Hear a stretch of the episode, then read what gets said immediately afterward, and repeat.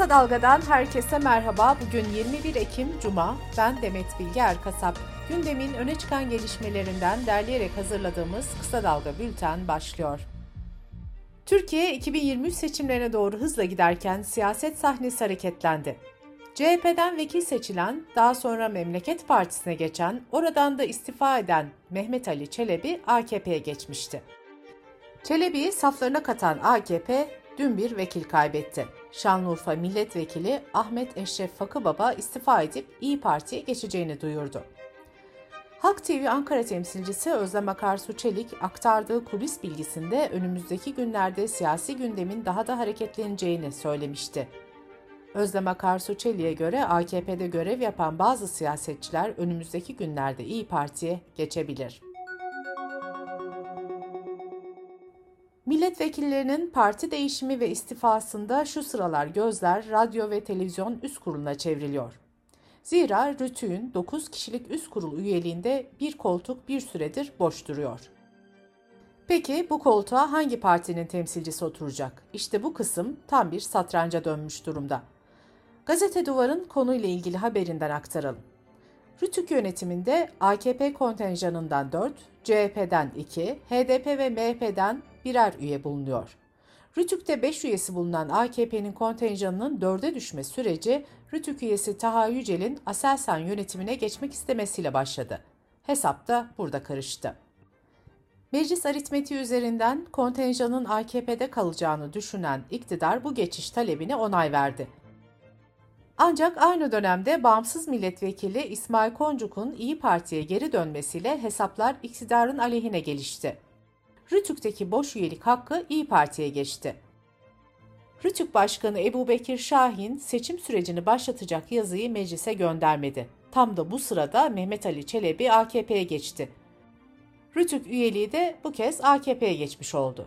Ancak Fakı Baba'nın istifa etmesiyle hesap bir kez daha karıştı. Rütük üyelik hakkı yine İyi Parti'ye geçti. Rütük Üst Kurulu'nu oluşturan üyeliklerin kontenjan sayıları siyasi partilerin meclisteki sandalye sayılarına göre belirleniyor. Irak'ın kuzeyinde PKK'ya yönelik yürütülen askeri operasyonlarda kimyasal silah kullanıldığı iddiaları meclis gündemine taşındı. Önceki gün mecliste konuşan HDP milletvekili Meral Danış Beştaş, sınır ötesi operasyonlarda kimyasal kullanıldığına dair görüntüler, iddialar, videolar olduğunu söylemişti. CHP milletvekili Sezgin Tanrıkulu da kimyasal silah insanlığa karşı suçtur diyerek açıklama yapılmasını istemişti. Türk Tabipleri Birliği Başkanı Şebnem Korur Fincancı ise görüntüleri incelediğini belirterek belli ki sinir sistemini doğrudan tutan gazlardan biri kullanılmış demişti. İddialara AKP'den ve Milli Savunma Bakanlığı'ndan yalanlama geldi. AK Parti sözcüsü Ömer Çelik, Türk Silahlı Kuvvetleri'ni kimyasal silah kullanmakla suçlayanlar alçak bir iftira şebekesinin parçasıdır dedi. Milli Savunma Bakanlığı'ndan yapılan açıklamada ise şu ifadeler kullanıldı. Silahlı kuvvetlerimiz uluslararası hukuk ve anlaşmalarca yasaklanmış mühimmat kullanmamaktadır. Bu tür mühimmat TSK envanterinde bulunmamaktadır. Ankara Cumhuriyet Başsavcılığı da Şebnem Korur Fincancı hakkında soruşturma başlattı. Başsavcılıktan yapılan açıklamada soruşturmanın terör örgütü propagandası yapmak, Türk milletini, Türkiye Cumhuriyeti Devleti'ni, devletin kurum ve organlarını aşağılamak suçlarından yürütüldüğü duyuruldu. Amasra'daki maden faciasına yönelik soruşturma sürerken Türkiye Taş Kömürü Kurumu'nun 2021 faaliyet raporu kuruma bağlı maden sahalarındaki iş kazalarının boyutunu ortaya koydu. Kuruma ait Kara, Kozlu, Üslümez, Armutçuk ve Amasra müesseselerinde bir yılda yaşanan kazalarda 2960 işçi yaralandı. Bu sayı günde ortalama 8 yaralama vakasına denk düşüyor. 2021'in Ocak ayında da bir işçinin hayatını kaybettiği kaydedildi. CHP Aydın Milletvekili Süleyman Bülbül, temel hak ihlalleriyle ilgili bu yılın Mayıs-Eylül arası dönemini kapsayan adalet raporunu açıkladı. Rapora göre en az 269 toplantı ve gösteri yürüyüşüne müdahale edildi, 3268 kişi gözaltına alındı. Bu sürede 27 konser ve festival iptal edildi. Kısa Dalga Bülten'de sırada ekonomi haberleri var. Merkez Bankası Para Politikası Kurulu faiz oranında 150 bas puanlık indirime giderek %10,5'a indirdi. Anadolu Ajansı ve Reuters beklenti anketine katılan analistler Merkez Bankası'ndan 100 bas puanlık indirim beklendiğini açıklamıştı. Cumhurbaşkanı Erdoğan da önceki konuşmalarda faizin indirileceği sinyalini vermişti.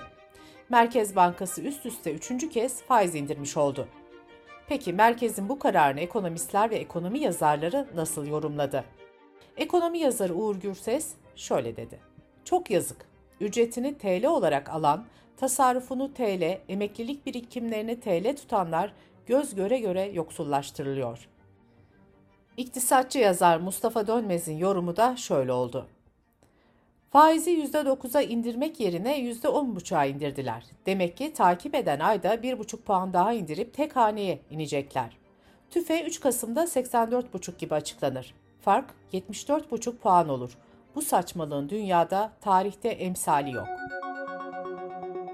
Hükümetin emeklilikte yaşa takılanlarla ilgili çalışması sürerken CHP NİDE Milletvekili Ömer Fethi Gürer mecliste düzenlediği basın toplantısında EYT'liler için emeklilik şartları 1990'dan öncesine çekilmeli dedi. Hazine ve Maliye Bakanı Nurettin Nebati, emekli promosyonlarına bankalar tarafından el konulması ile ilgili soru önergesine verdiği yanıtta, haciz tatbik edilmesi kanundan doğan bir gerekliliktir dedi. CHP milletvekili Burhanettin Bulut, soru önergesinde şunlara yer vermişti. E-haczi olan emeklilerin promosyonlarına bankalar tarafından el konulduğu iddiaları doğru mudur? Kaç emekli vatandaşın promosyonuna el konulmuştur? Kaç vatandaş iade davası açmıştır?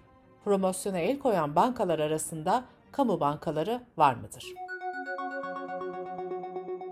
Araştırma şirketi Ipsos'un anket verilerine göre enflasyon aralıksız 6 aydır dünyanın her yerinde en önemli endişe kaynağı olmaya devam ederken, küresel düzeyde endişenin boyutu bu yılın başına kıyasla ikiye katlanmış durumda. Araştırmada enflasyon endişesinin boyutu sıralamasında Türkiye 4. sırada yer aldı. İngiltere ve Almanya yayınlanan son ankette endişe düzeyinin en çok arttığı ülkeler olarak dikkat çekti. Enflasyonun bir numaralı endişe nedeni olarak gösterildiği ülkeler Arjantin, Avustralya, Belçika, Kanada, Fransa, Almanya, İngiltere, Macaristan, Polonya, Güney Kore, ABD ve Türkiye oldu. Sütünden manda kaymağı, manda yoğurdu, mozzarella peyniri gibi nitelikli ürünler elde edilen ve 2010'da 85 bine kadar düşen Anadolu mandası sayısı bakanlık destek ve projeleriyle %119 oranında artarak 185 bine ulaştı. Tarım ve Orman Bakanı Vahit Kirişçi, mandalar ülkemizin milli varlığıdır, Anadolu mandalarımızı korumaya ve geliştirmeye devam edeceğiz dedi. Dış politika ve dünyadan gelişmelerle bültenimize devam ediyoruz. İngiltere'de siyasi kaos yaşanıyor. Başbakan Liz Truss Maliye Bakanı'nı değiştirdi, ardından da ülkenin İçişleri Bakanı istifa etti. Truss'ın baş danışmanlarından biri de görevden alındı. Avam Kamerası'ndaki kaya gazı oylaması öncesinde de muhafazakar partili vekiller arasında gerilim çıktı. Tüm bu gelişmelerden sonra Başbakan Liz Truss dün istifa etti. İngiltere basını istifadan önce hükümetin çökme riskiyle karşı karşıya olduğunu yazmıştı. Önceki başbakan Boris Johnson da bakanların ard arda istifasının ardından istifa etmek zorunda kalmıştı. Başbakan Truss hükümet programını bir ay içinde çöpe atıp Maliye Bakanı'nı görevden almıştı. Sadece 45 günlük başbakan olan Liz Truss, Britanya tarihinin en kısa süre görevde kalan başbakanı oldu. Mahsa Amini'nin ölümünden sonra protestolara sahne olan İran, İngiltere'nin Tahran'a yaptırım kararına yayın kuruluşlarına yaptırım kararı alarak yanıt verdi. Kararın muhatapları arasında BBC Farsça'da bulunuyor. İran tarafından yaptırımlarla ilgili yapılan açıklamada İngiltere ülkedeki eylemleri organize etmekle ve insan hakları ihlallerini desteklemekle suçlandı. Dünyanın kadın dışişleri bakanları bu hafta Kanada'nın ev sahipliğinde sanal toplantıda bir araya gelerek İran'da devam eden protestoları ele alacak. Kanada Dışişleri Bakanı Melanie Joly verilecek mesajı şöyle açıkladı. İran rejimi özellikle kadınlara yönelik vahşi saldırılarda dahil olmak üzere halka karşı her türlü şiddet ve zulme son vermelidir. Kanada insan hakları için savaşan tüm cesur İranlıların yanında olmaya devam edecektir. Kadın hakları insan haklarıdır. Avrupa Birliği'ne üye ülkelerin devlet ve hükümet başkanları dün Brüksel'de bir araya geldi. İki gün sürecek toplantılarda Ukrayna Savaşı nedeniyle yaşanan enerji krizinden çıkış yollarını ele alacak olan AB liderleri doğal gaz fiyatlarının nasıl düşürülebileceğini de tartışacak. Masadaki önerilerden biri de doğalgazın AB içinde ortaklaşa satın alınması. Bu öneriye göre üye ülkelerin ortak doğalgaz alımına katılmasının kısmen zorunlu olması planlanıyor. Zirvede Ukrayna'ya ek yardımlar da gündeme gelecek. Bunun yanı sıra AB liderleri kritik altyapı tesislerinin daha iyi korunmasında işbirliğini de görüşecek. Kuzey yakın boru hatları ve Alman demiryollarına yönelik sabotajlardan sonra bu konunun aciliyet kazandığı belirtiliyor. Rusya Devlet Başkanı Putin, Moskova'nın ilhak ettiği dört bölgede sıkı yönetim ilan edildiğini duyurdu. Putin ayrıca Kiev'in bu bölgeleri geri alma girişimlerini Rus topraklarına saldırı olarak nitelendirdi. Endonezya hükümeti 99 çocuğun ölümünün ardından tüm şurup ve sıvı ilaçların satışını askıya aldı. Yetkililer bazı şuruplardaki bileşenlerin akut böbrek hasarına yol açtığını ve son bir yıl içinde 99 çocuğun ölümüne neden olduğunu bildirdi. Bültenimizi kısa dalgadan bir öneriyle bitiriyoruz. Gazeteci Dilek Gedik iki bölümden oluşan haber dosyasında otizmli, Down sendromlu, zihinsel engelli ve diğer gelişim bozukluğu olan bireylerin en temel insan haklarından biri olan eğitim hakkına kavuşma konusunda yaşadıkları güçlükleri anlatıyor. Dilek Gedik'in podcast'ini kısa dalga.net adresimizden ve podcast platformlarından dinleyebilirsiniz. Gözünüz kulağınız bizde olsun. Kısa Dalga Medya.